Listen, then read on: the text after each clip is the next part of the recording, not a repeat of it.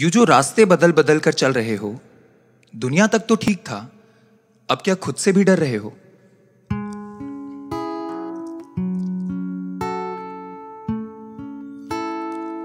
My uncle is a psychiatrist और कुछ दिनों से वो बार बार मुझे मिलने के लिए बुला रहे थे और मैं हर बार उन्हें टाल रहा था क्योंकि बचपन से, बड़े होते हुए मैंने कई दफ़ा ये सुना था कि वो पागलों के डॉक्टर हैं तो उनसे मिलने के नाम से ही मैं थोड़ा घबरा सा जाता था।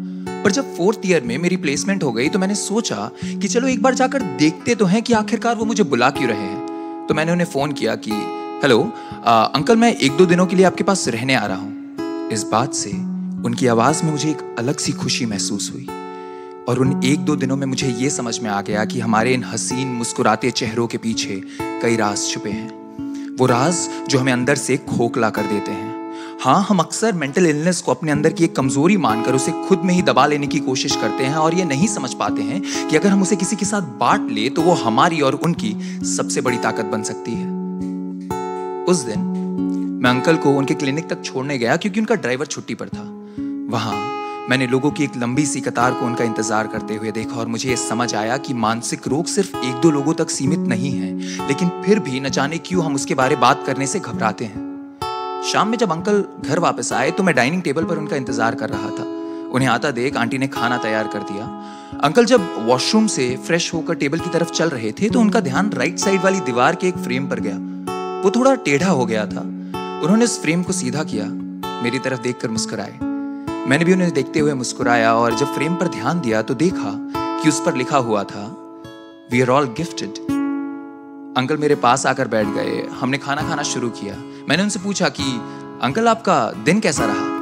उन्होंने एक धीमी सी मुस्कान के साथ कहा कि, थोड़ा हेक्टिक था, पर मुझे खुशी है कि मैं लोगों की मदद कर पा रहा हूँ. और वो आगे कहने लगे कि, पता है अमन, एक बार एक 16 साल के लड़के को लेकर उसके माँ बाप मेरे पास आए थे।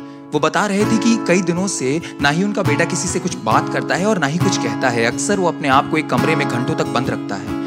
ये बात सुनते ही न जाने मुझे क्या हुआ। इस एक पल में मैंने उस 16 साल के लड़के को अपने अंदर महसूस किया हो मानो, और मैं बड़बड़ाने लगा कि पता है अंकल, पता है, उस वक्त में मुझे लग रहा था कि शायद कोई मुझसे बात नहीं करना चाहता है। एक एक कर दुनिया से, लोगों से, भगवान से और खुद से भरोसा उठता जा रहा था मेरा। मेरे अंदर की मायूसी और उदासी मुझे अंदर ही जकड़े जा रही थी, जैसे कोई एक शैतान मेरे ही अंदर रहकर, मेरे ही शरीर पर पल रहा हो, और मेरी हिम्मत भी नहीं थी कि मैं उसके बारे किसी को बताऊँ। ये सुनते ही अंकल ने मुझे शांत किया और कहा बेटा, ये सब कब और कैसे? मैंने खुद को संभाला और बताया कि अंकल, कुछ महीनों पहले की बात है। जब मेरी ज़िंदगी में सब अजीबो गरीब सा चल रहा था, मैं जो भी सोच रहा था, सब उससे उल्टा ही हो रहा था। आए दिन मेरे कॉलेज में नई कंपनीज़ आ रही थी, लेकिन फिर भी मैं प्लेस नहीं हो पा रहा था।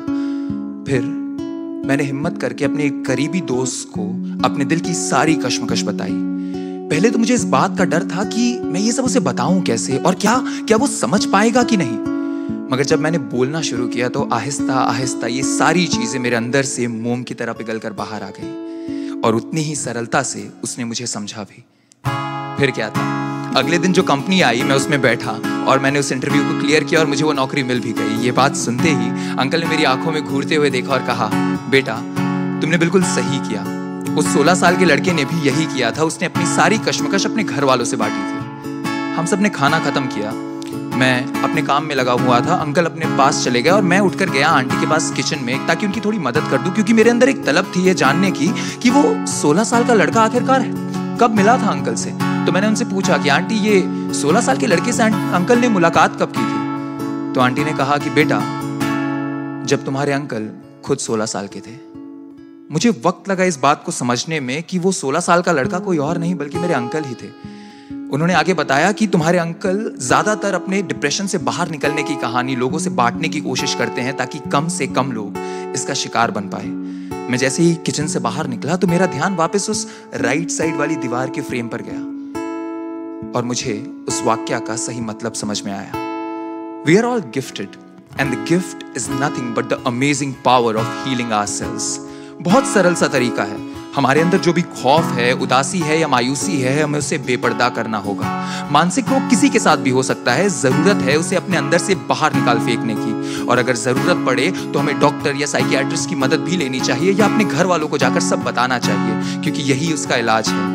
हम सब किसी एक तोहफे की तरह है और एक तोहफे की सही अहमियत तभी मालूम होती है जब उसके कवर को हटाया जाता है। अगर हमें अपने अंदर की खूबसूरती देखनी है तो ये मानसिक रोग का साया जो हमें चारों तरफ़ से घेरे हुए है ना, उसे शब्दों के खंजर से बेपर्दा करना होगा, उसे कुरेदना होगा। मैंने किया है, आगे भी करता रहूँगा, आप भी करें।